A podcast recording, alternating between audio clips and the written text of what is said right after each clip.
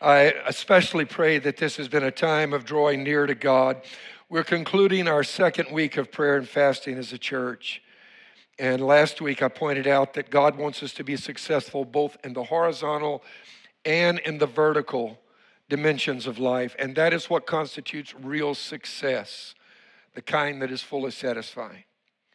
If you only have success in the horizontal dimension, we've all heard the stories, we all know the truth that money, sex, drugs, affairs, um, fame, fortune, pleasure, none of that is going to satisfy for very long.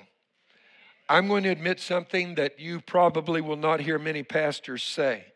Success only in the vertical dimension is not going to be satisfying completely, and I want to tell you why. It's because God made you to have an impact. You were created strategically by God to affect the world around you. And so if you get saved and move out on a desert island where you'll never be tempted and you know what I mean and and never have to worry about people and get frustrated by Houston traffic and all that kind of stuff and and that you spend your life there, you're going to find very quickly that's not satisfying. You say, but it's just me and God. It can be you and God in the middle of a city too.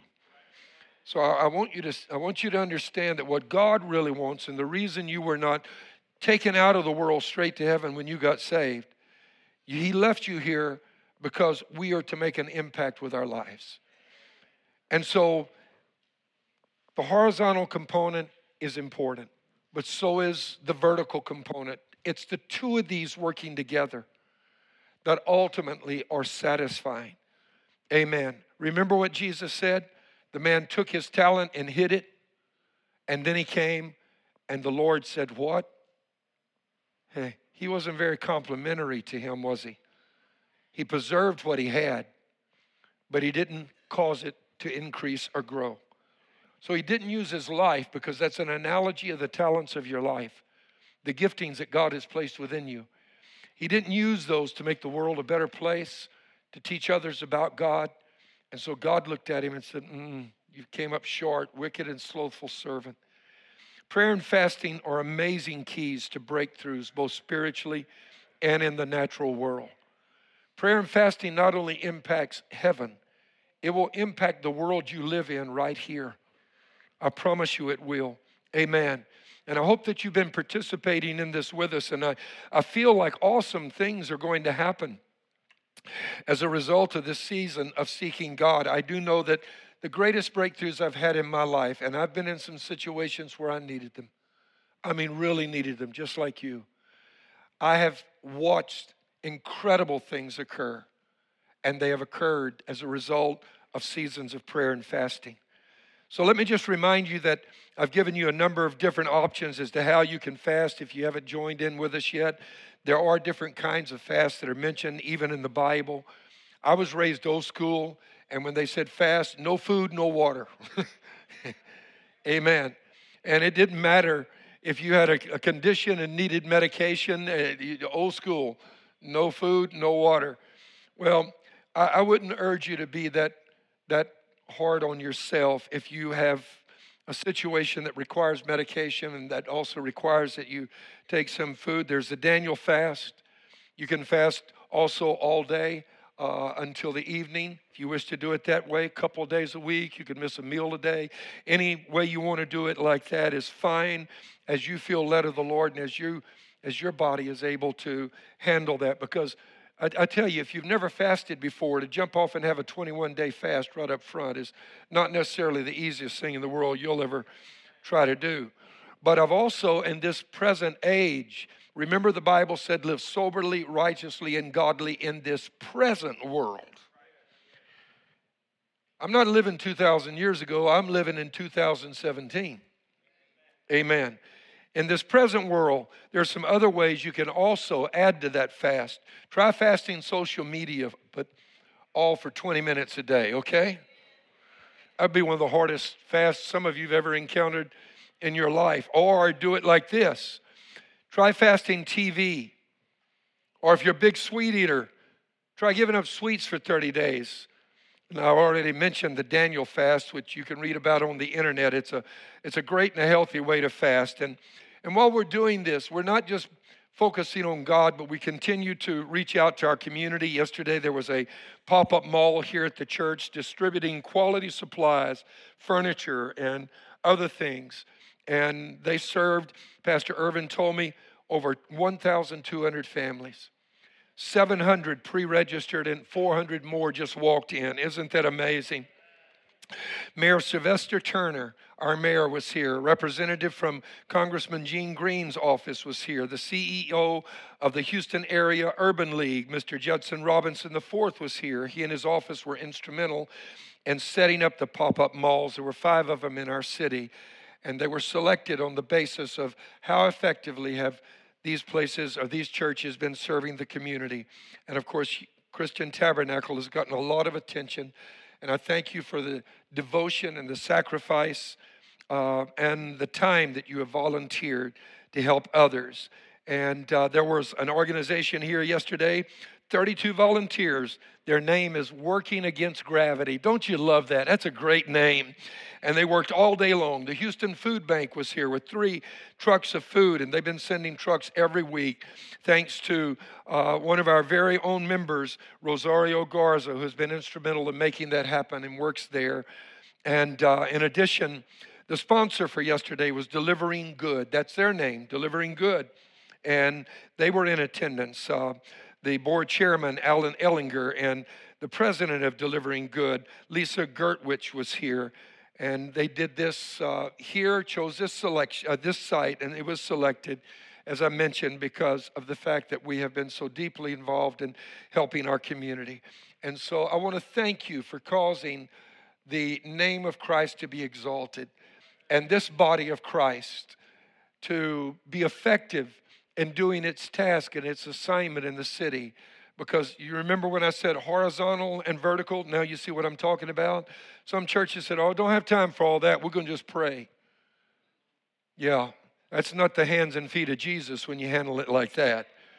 And you need to be ministering to people. Senator Sylvia Garcia has given us 200 mobile phones to distribute to families. And and it's just impacting to me. And right in the middle of all of this, life goes on with the church and the normal things that happen. Faye Franklin's husband James had his home going on Friday, and she's here this morning, and that just blesses me so much. And and others, we've had other funerals just recently. Pastor Donnie and his team are out there with a uh, support group for people that are facing cancer, just an outstanding ministry. I read the statistic that it's almost four out of 10 will now get cancer in their lifetimes. Four out of 10, 40%, and uh, crazy. But let's get into the word of the Lord this morning. Somebody just look at your neighbor and say, let's, let's hear the word of the Lord today. Would you do that? Acts 2:42, New Living Translation, all the believers devoted themselves to the apostles' teaching and to fellowship and in, to sharing in meals, including the Lord's Supper and to prayer. Psalm 16:11, You will show me the path of life. In your presence is fullness of joy. At your right hand are pleasures forevermore. We have been talking about the preciousness of the presence of God. The preciousness of the presence of God. I'm going to tell you something. Everything in the 30 years that I have been here as your pastor teaching you has been important, or I wouldn't have taken the time to teach it. Whether it's finances, emotions, whether it's your personal devotions, whether it's your relationships, your ministry, whether it's the Word of God and its value to our lives, the promises of the Bible, the principles of success that are taught in the Bible, honoring God, all of those are important. But I want you to listen because I'm going to tell you something straight up, and I'm not going to hesitate when I say it. That what I'm going to talk about today, in my opinion, is the single most important thing that I've discussed with you as your pastor. Because if you ever master this, the rest of it becomes easy. All the revelations that I've shared with you, and there have been a ton of them, all of the messages that I've communicated truth and honored God by sharing with you. I think among those that what I'm going to talk about today is for believers. And I'm not hesitating when I say it, I want you to listen. One of the single most significant things you will ever learn to do after you become a child of God. The purpose of this series is to teach us something that I believe Christians once not only knew, but they practiced every moment of their lives. When you study the writings of believers through the centuries from the days of the earliest believers up until about 50 to 75 years ago, you will see that it was a common experience. It was what happened to believers naturally to abide in the presence of God. That today, not so much. Recent times, believers have largely lost the art and therefore the enormous benefit of practice, practicing or abiding in God's presence. I want you to pray, Father, because I really do believe that this is so key and fundamental to our relationship with you and our ability to achieve success in the vertical dimension, but also the way it impacts even the horizontal dimensions of our lives. I'm going to ask that you really, really speak to us today. Really speak to us today, Lord. In Jesus' name. And everybody said, Amen. I'm going to slow this down and I'm going to teach today.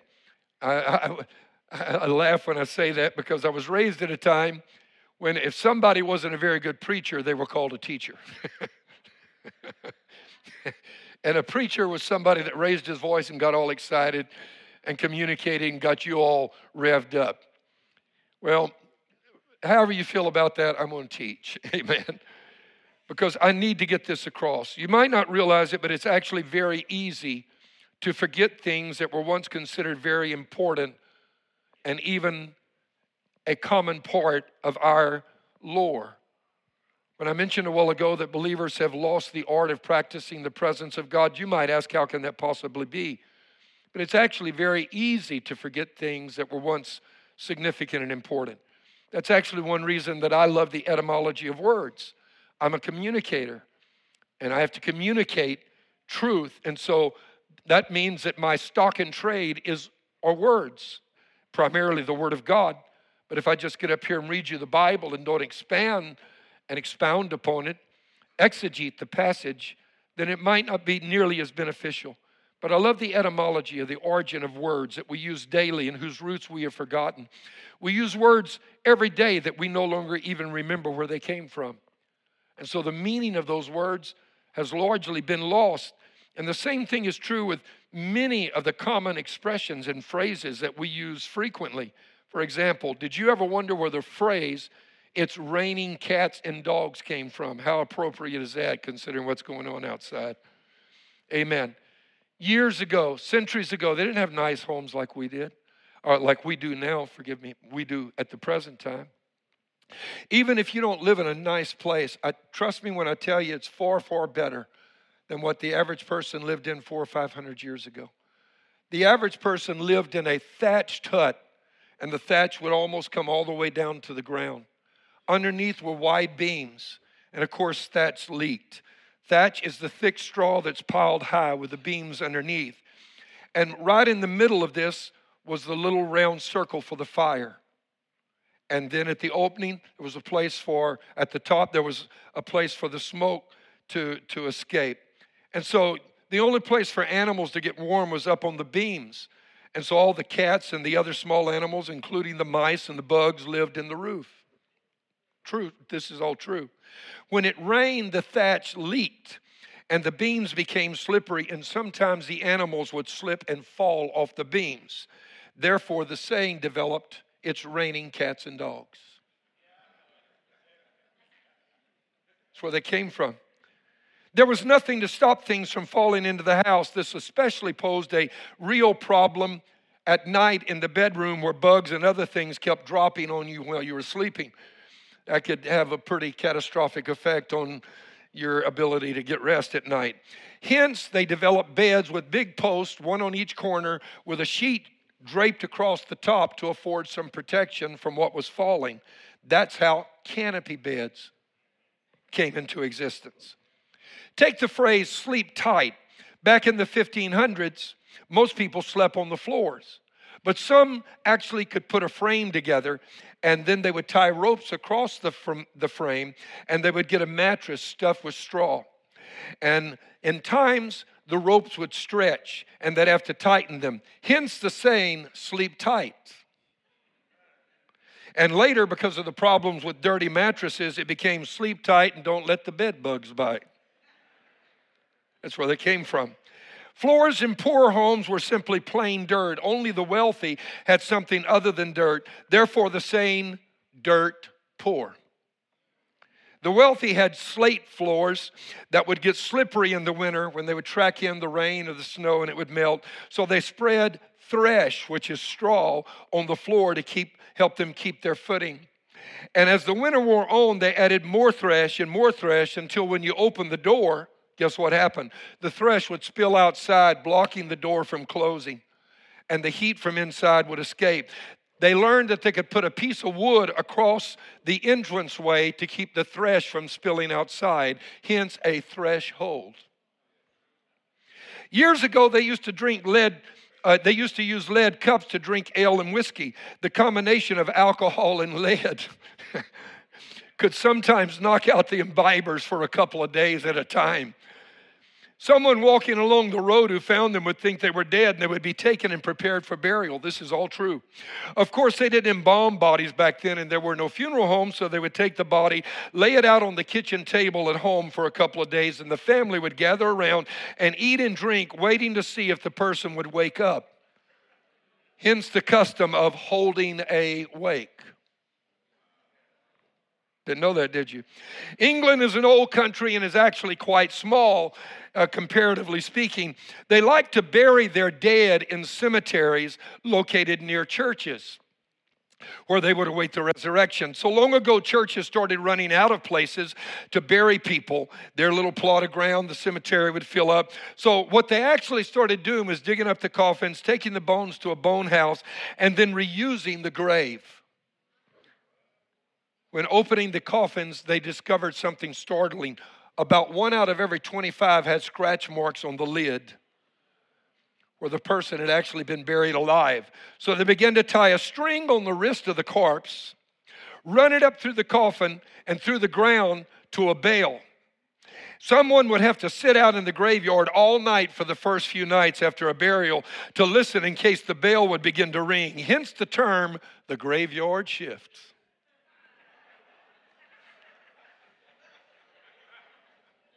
And the phrase that somebody could be saved by the bell. And the person that was saved by the bell was a dead ringer.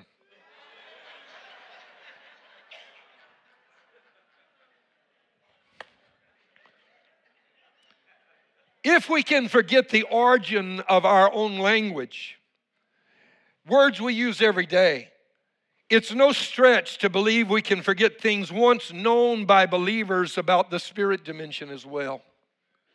You might ask why believers have lost the awareness of God's presence. What made that happen? And I believe the answer has largely to do with many, many things.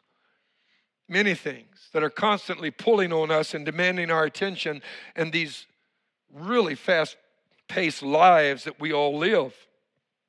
Did you know that our great, great, great, great grandfathers 150 years ago, most of them never traveled over 75 miles from where they were born their entire life? Over 75 miles.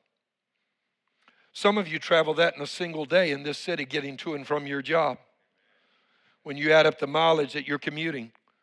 Some of us travel much more than that. I travel a million miles a year just in airlines. You see, out in my parking space, there's a loaner car because the car Jerry and I are driving is rolling over 200,000 miles and got a little problem they're fixing right now. Well, in this city, you drive. And I realize that Houston is bigger than most 120 miles, they claim, from one side of the suburbs to the other. But we drive a lot. And then you throw in for vacation, you might hop a plane and fly to California or to Wisconsin to visit relatives, or you might even go to a Caribbean island on a cruise, or you might fly to Hawaii for a week. We travel a lot. We're busy like you can't imagine. And even more, with all these modern labor saving devices, I personally think that instead of setting us free, they've actually enslaved us. Any of you old enough to remember what I remember? My grandmother had one day a week as wash day and washed out clothes by hand. Amen. And then when I grew, as I grew up with my grandmother and then my stepmother, I remember them hanging the clothes out on the line to dry. We didn't have any clothes dryers. Well, today we got clothes dryers and washing machines and microwaves and toasters and dishwashers and every other kind of appliance you can imagine. And guess what? We still do not have any time. When I was growing up, without all of this, people still could sit on the front porch and did so every evening and spend hours talking not watching TV, talking. Amen. And the neighbors would walk by and they would stop and they would do what is called, they would come sit a spell. Amen. Not anymore. All these labor saving devices we have, uh, we don't have any time for that any longer. Emails, mobile phones, computers, internet, and the like. And what about TV? The average American spends five hours and four minutes every day, seven days a week. That's the average watching TV. Social media, four hours and 42 minutes a day on their mobile phones. Between the two, that's nine hours and 46 minutes of your day right there. Add eight hours a day for your job, eight hours a day sleeping, and well, you get the picture. Somebody's using their phone or something on the job too, and employers not getting all of the eight hours. I just imagine what would happen if believers learned to practice the presence of God again. I just imagine. I wonder what would happen. Number one, there's no doubt that we would begin to experience greater peace and joy in our own hearts. Distress, stress, unhappiness those are the watchwords of this modern hour we live in. We have everything, and still people are empty. Amen. You know why? Because I want you to understand that there's no experience known to man that will even come close to the joy you find in God. Not drugs, not illicit sex, not money, not fame, pleasure, Nothing the world offers will come close. Isaiah 26, 3. You will keep him in perfect peace, whose mind is stayed on you because he trusts in you. Or as the New Living Translation says, whose mind is fixed on you. Believers don't have peace because their minds are not fixed on God. And they don't have joy because Psalm 16 and 11 says, In your presence is fullness of joy.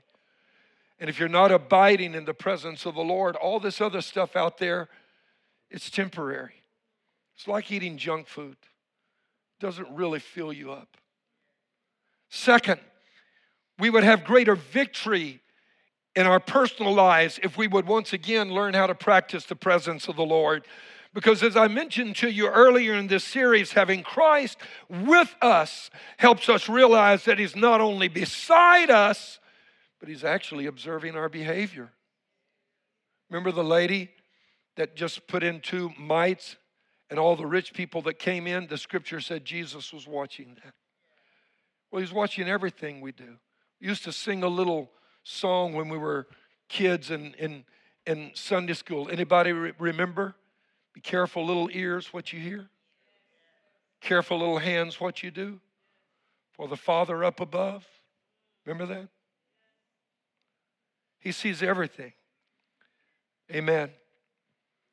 And I've mentioned to you that it's a whole lot like driving down the freeway when you're late for an appointment, tempted to speed, and then you look up in the rearview mirror and see the car right behind you has a light bar on top.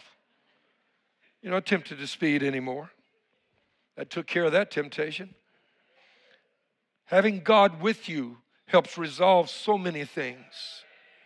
Third, our prayer lives would be so much more effective Listen, John 15, 7. If you abide in me and my words abide in you, you will ask what you desire, and it shall be done for you. Our prayer lives would be so much more impacting. And number four, it goes back to what I said earlier in this series. If we learn to practice the presence of God, there's a principle, and that principle is this what you focus on and think about and aware, are aware of is what you project. Remember, I spoke about social contagion.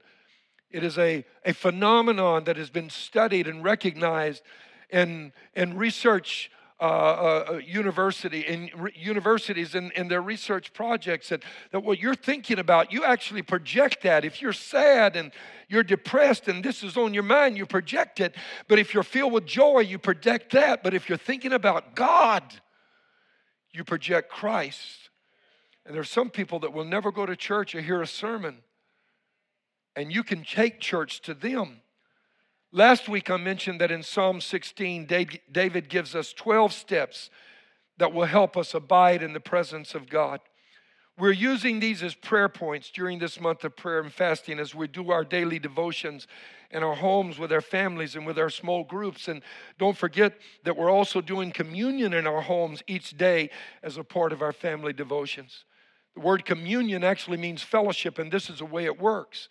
That as we are getting together with our families and we're taking the Word of God and these prayer points and we're explaining what they mean, we're reading from the Bible, and then we're doing communion, that we're not only fellowshipping with one another, we're fellowshipping with Him too. Amen. Amen. Last week I talked about two of the 12 principles, and I want to give you some more today. In Psalm 16 and 1, Let's go back and review the two that I discussed. David acknowledged his dependency upon God. Say that. David acknowledged his dependency upon God. And he also talked about the rare, very real sense of security he found in God. 16, Psalm 16 and 1. Keep me safe, O God, for I have come to you for refuge. Wow. Keep me safe. I depend on you, Lord. I can't make it by myself. You're my refuge. And I realize that it flies in the face of this whole Anthony Robbins thing that, and no disrespect to him because he has some great teaching that are biblically based, in case you didn't know it. But this whole thing about I'm autonomous and I can make it and I can grit my teeth and I, I can set a goal and, and the law of attraction and all of this kind of stuff. Look, I want to tell you, you need God in your life. And one of the blessed, most blessed days you will ever live is the day that you wake up and say, Lord, I depend on you. Amen. Amen. Acknowledge your dependency upon God. And in verse 2, the second principle is David declared his submission to God and then proclaimed his conviction that even in his best moments, he could never be as good to himself as God was to him. Listen at his words. I said to the Lord, You are my master. Every good thing I have comes from you. I said to the Lord, I didn't just say it to others, I said it to God. I took time to tell God, You are my what? Not my leader, not my teacher, you're my master. Oh, somebody in the building say, Amen. Acknowledge your dependency upon God, but then also declare that He is your master and declare to Him your submission to Him. People struggle with that. You say, How do I do that? Because I have some issues in my life that I'm still struggling with. Well, first of all, you tell Him again, Lord, I need you. I, need, I can't make it by myself. I can't build this business by myself. I, I, I can't make a relationship work. I need your help every day of my life. You're the vital component that I don't want to have to live without. Amen. Amen. And then you tell him, Lord, I'm struggling with some issues, but you're my master. Help me to submit. Wow, when you begin to pray for God to help you, He hears you. Now let's go through the rest of these verses and talk about the other 10 steps. The third thing David declared was that his heroes were people of God. He refused to allow himself, this is what he meant, to be influenced by people who were not committed to godly ideals and values. Look at verse 3 The godly people in the land are my true heroes. I take pleasure in them. Do you know one of the things that is a phenomenon of the age in which we live is that people have selected as their heroes individuals who are doing everything but what they should be doing to build a godly and good society. I'm to preach better than you're, you're responding right now. We make everybody our heroes. As long as they got some money, got some fame, that's my hero. You know, rock star, put the poster on, on the, the, the wall, you know, and they're living horrific lives, terrible lives. Sports figures, we idolize and emulate them just on the basis of their skill. Look, it takes more to be a man than just having certain skills. I want to ask you who are your heroes? Who are your heroes? And why is this important? It's really important because the next thing you need to ask is if I set people as my heroes, I'm setting an example before my children. Who will their heroes be? I realize that in today's world, that because of this whole social phenomenon of money is what matters and fame is what matters. And I'm not knocking money and I'm not knocking fame. You got some you don't want, give me the give it to me. I'll put it to good use. Amen. I'm serious. So I'm not knocking money. Make all you can. Amen.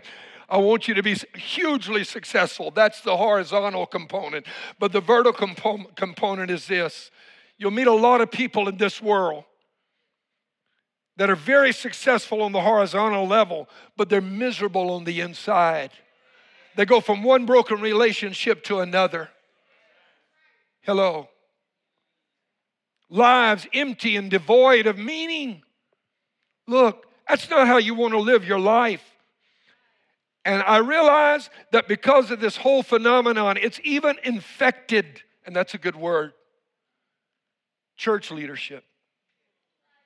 And we hear about pastors and clergy who are into this whole fame thing. Preachers of LA kind of a deal. That's the most nauseating program that's ever come on television. Amen. Floating cars and affairs and claiming to be a part of clergy. Amen.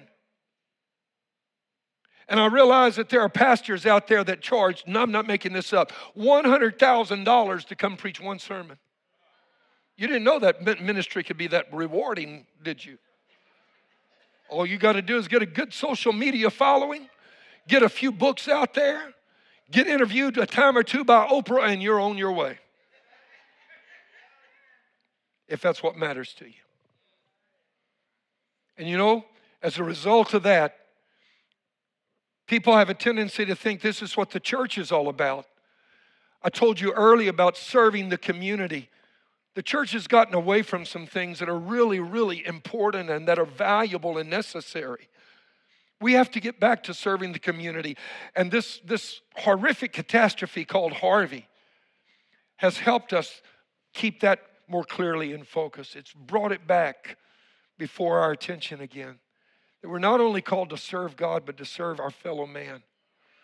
And I, I, I don't thank God for the hurricane, but I thank God that God's got our attention focused back on the things that really matter. Love Him and love your neighbor. Those are the two major principles of Christianity.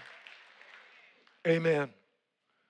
But I need you to know that just like in any profession, whether it's police officers or doctors or attorneys or school teachers or coaches or business people, even in the clergy or in among Christians, you're going to find a few bad apples. I like to think that because I know so many pastors, that the percentage is much smaller than in the church, but guess who gets all the press? It's the bad ones. And it's real easy to go home and have barbecued church member for, for lunch on Sunday, fried pastor for dinner. Here's my point who are you setting up as heroes? Who are you causing to distrust and disbelieve in the very people that, that are the people of God? What you need to do is tell them, look, there's some bad apples in every bunch. Amen. Don't get your eyes on man, keep them on God. Keep them on God. Yeah, keep them on God. But let your heroes be people that stand for something. Stand for the right things, Stand for godly values. This is really, really important. If your teenage child's hero is Miley Cyrus, you're in trouble. Or Katy Perry. I'm not knocking people, or Beyonce or Jay Z or any of them out there. We need to have godly heroes. And this is literally what David said the godly people in the land are my true heroes. I take pleasure in them, in them. But here's what you're fighting against the culture of our time doesn't want to acknowledge the people of God. Just this week, there was a big deal in the news that I read about. They're removing a cross to veterans in a veteran cemetery because that's a violation of somebody's um, First Amendment right. I kind of doubt anybody in the cemetery really feels bad about it.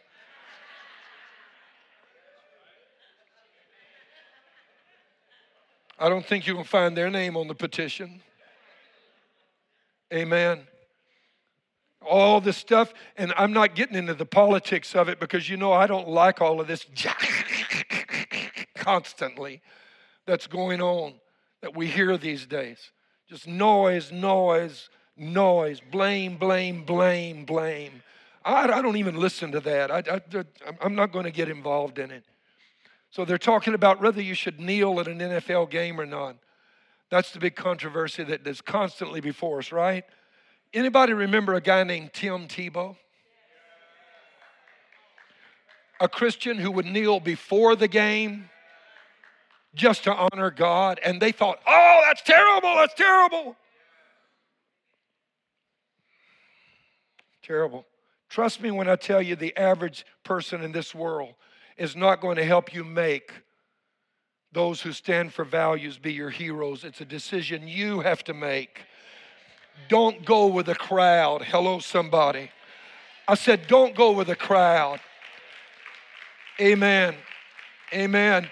Number four, David refused to be infatuated with ungodliness. He acknowledged, rather, the harm caused by participating in and in pursuing the wrong things. Look at verse 4 troubles multiply for those who chase after other gods. I will not take part in their sacrifices or blood or even speak the names of their gods. That's pretty heavy. When you choose to do the wrong things and feed the wrong appetites, that of our own flesh, it will always cause you to experience trouble. In fact, instead of your troubles in just increasing, this verse says they multiply. They multiply in number, complexity, and severity. The more you give in to pursuing the things that we put in place of God in our lives, the more trouble it causes you. And David said, I'm not going to go after other gods. There's only one God that I'm going to have. Amen. And I will not take part in the sacrifices of blood or even speak the names of their gods. Well, we don't offer sacrifices of blood anymore, but we do give our blood, sweat, and tears to the wrong thing. Amen. David said, I'm not going to talk about stuff like that. I'm not going to get involved in it. And this is really insightful because what you talk about has a profound effect on the way you think. Amen. And every one of us want to be accepted. That's one of the most profound and basic needs that we as a human being have. To be accepted, to be liked by those around us. Every one of us want to fit in. Every study that's ever been done on tribes or what it it takes to fit into a social group, the mores, the taboos, Every study that's ever been done points out how difficult it is for someone to be able to say no to what the group they are with is saying yes to. Which is why I keep saying always be careful who you let get close to you in terms of speaking influence into your life. Amen. The way I figured, you don't like me, you got a problem. I'm a nice guy. I don't need everybody's approval, and neither do you. And if I got to jump through certain hoops to meet your approval, I'm just not going to do that because I made it all these years without getting your approval. You understand what I mean? And I figure I can go a few more if necessary. Let me really make it plain. Can I go ahead? You don't mind? Some young lady, come on now. You know where I'm going with that. You got to fit in. Everybody does it, not me. Keep your life pure and clean. Don't go after the wrong things and then a little bit further down the road realize the huge price you had to pay to gain acceptance into a group that it wasn't even worth being a part of. And come on, guys. All of us like to laugh, joke around. And there are some jokes out there. Can, can, I, can I just go old school on you right now? There are some jokes that are just funny, but they can be dirty too. And David said this I'm not taking part in their sacrifices of blood, and I'm not going to speak the names of their gods. Sometimes to take a stand is the hardest thing to do in the world because you want the acceptance of the group, but you have to let them know I've got something so much better. I've got a God that's better than all of this, and He's the one that I'm serving and, and pleasing. Amen. Let me move on. Fifthly, David made God his highest joy and didn't allow anything else to rival his affection for God. He realized that the things of life are fleeting and that only God could sustain him. So, this is what he said in verse 5 Lord, you alone are my inheritance, my cup of blessing. You guard all that is mine. Did you see that? He didn't just say, You're my inheritance. He said, You alone are my inheritance. Again, I'm sharing with you some things that I feel like are extraordinarily important to whether or not you have success in the vertical as well as the horizontal dimension of your life. And here is a principle that I hope you will never forget. You should never allow anything you enjoy to come anywhere near the joy or the love you have for God. Amen. Never love anything so much that it even gets close to rivaling your devotion to God. I don't care how much you love it. Hello, somebody. You say, but I love my family. That's okay. They're an extension of God. That's God's love. But when you start, start talking about sports and I love this and I love that program and all of that, and then we're going to see whether it really matters to you or if God matters because it starts cutting into your devotional life. I tell God all the time, Lord, never allow me to elevate anything in my life that rivals my affection for you. I want you to be my chief delight, the fairest of 10,000. I want you to be the lily of the valley, the rose of Sharon. Amen. Nothing I've ever encountered in life has been as satisfying as what I have found in you. And you're saying that's because you're a pastor. Wasn't always. Go figure that out used to make my living years ago in nightclubs playing rock music and all the other kind of stuff and blues that, that went along with that. But I want to tell you, that world is illusionary. The world that we live in is temporal. And if you allow yourself to get sucked into a devotion to things, rather, uh, uh I, I hate to do this, but I just got to to make it plain.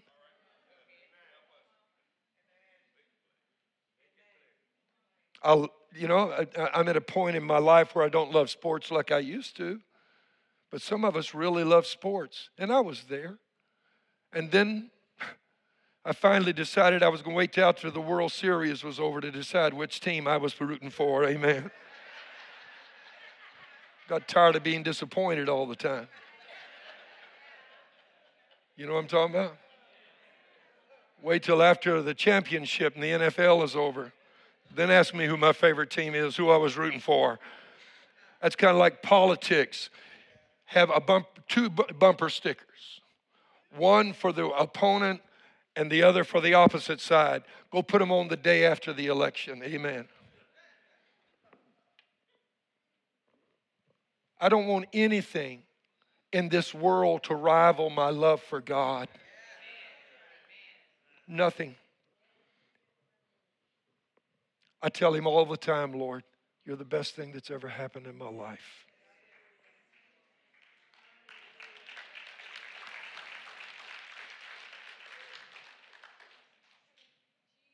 And if you're here today and you don't know the Lord and you've never found that level of devotion in God, take it from somebody that's been where you're at. I'm not just talking preacher talk right now, I'm talking from experience. Job asked the question Is there any taste in the white of an egg? There's nothing more bland than egg whites. Nothing. You got to get into the center of it, you know what I mean? Where the taste is at. Oh, I know you can fry them up in bacon. They make bacon, bacon grease will make anything taste good, even an egg white.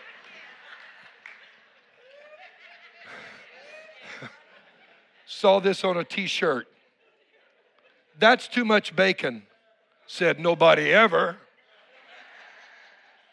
That's right. But generally speaking, boil an egg and just eat the white. You might as well be eating plastic for all the taste it's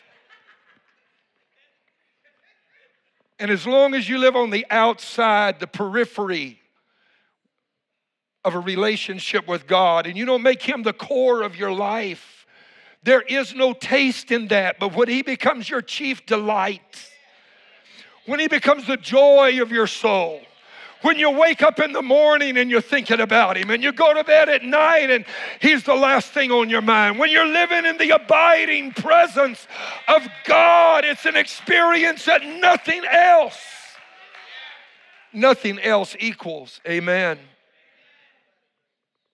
You alone are my inheritance and my cup of blessing. You're my source. And there's something that happens when you make God your chief delight. He guards all that is yours. When He is here and everything else you have is here, He guards it.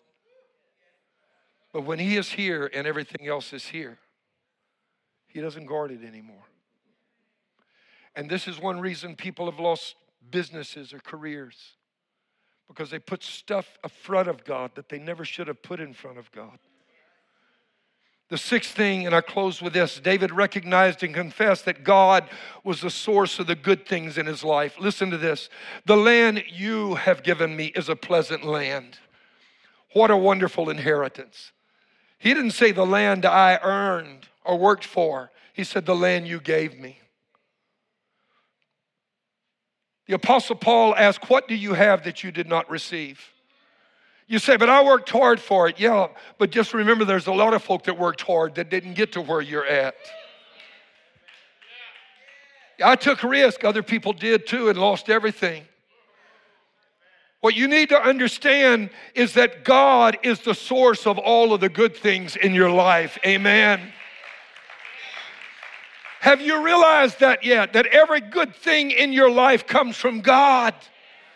This is what James said 1 in 17. Every, oh God have mercy, every, not some of them, but every good gift and every perfect gift is from above and comes down from the Father of lights, with whom there is no variation or shadow of turning. every good gift. God's been good to me. Has He been good to anybody else in this building? I stand here today a blessed man because God has smiled on me. God has been good to me.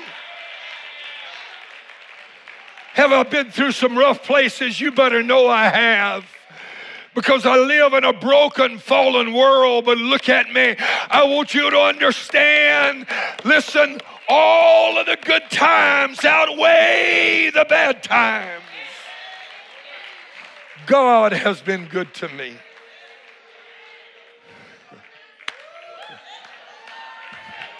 Somebody ought to praise him right now. I want you to say it the land you have given me. The land you gave me. Did I have to work for it? Yes. Did I have to fight a few fights to get there? Yes. Did I have to roll up my shirt sleeves? Yes.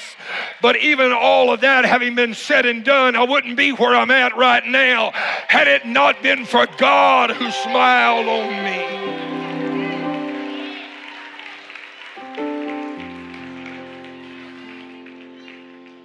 Been good to me, Lord.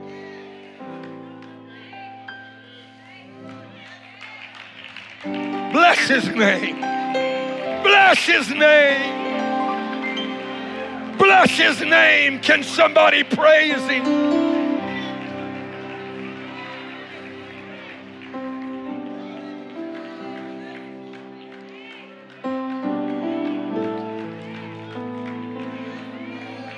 Bless his name.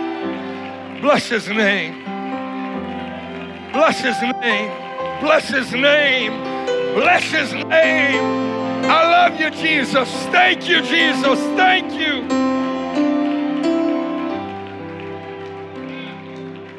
I could preach on that a while because in this that remains standing in this verse, I also hear something else. I hear the words of a man who's focused on blessings rather than problems.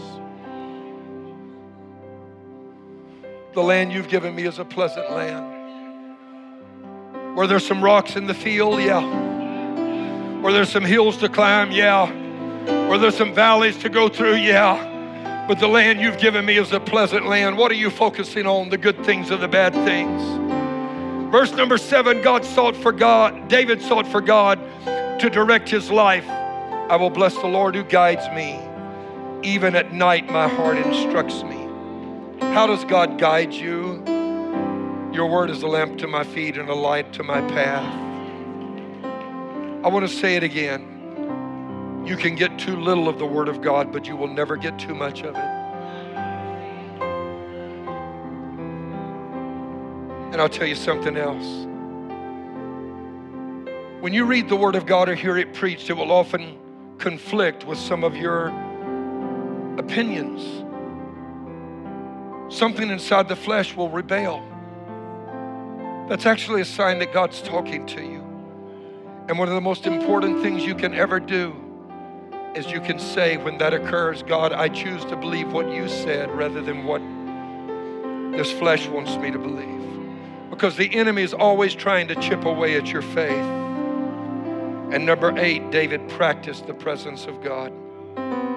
I know the Lord, he said, is always with me. Say that. I know the Lord is always with me. One more time, I know the Lord. I will not be shaken, for he is right beside me. Our communion workers are coming now, the communion ministry, and they're going to prepare, and we're going to go to the Lord's table together. Years ago, I mentioned this, but there was a movie, if I remember correctly, it was just simply named Bear. B E A R. And it told the story of a, an orphan bear cub. And this bear cub is going through the wilderness. Its mother's been killed, it's just a little guy. And it's being, you, you can come forward, members of the communion ministry. Come take your places, please. And ushers, go ahead and help them get set up. And I'll just talk while they're doing that. And there was a mountain lion, a cougar, that was trying to to catch that little bear. Just a little guy, like I said, and defenseless. And that mountain lion finally got that little bear trapped where it couldn't go any further. And then that little bear, its bear instinct, who it was, rose up inside of it. And when you get the Word of God in you, it puts a divine instinct within you. And that cougar is coming to, to kill that little bear. And you know what that little bear did? It did what bears do. It stood on its little tiny hind legs and went, Arr! And that cougar turned, tucked its tail between its legs, and ran. And the little guy's like, Ooh, that's pretty good. What he didn't see was the gigantic grizzly that rose up in the bushes just behind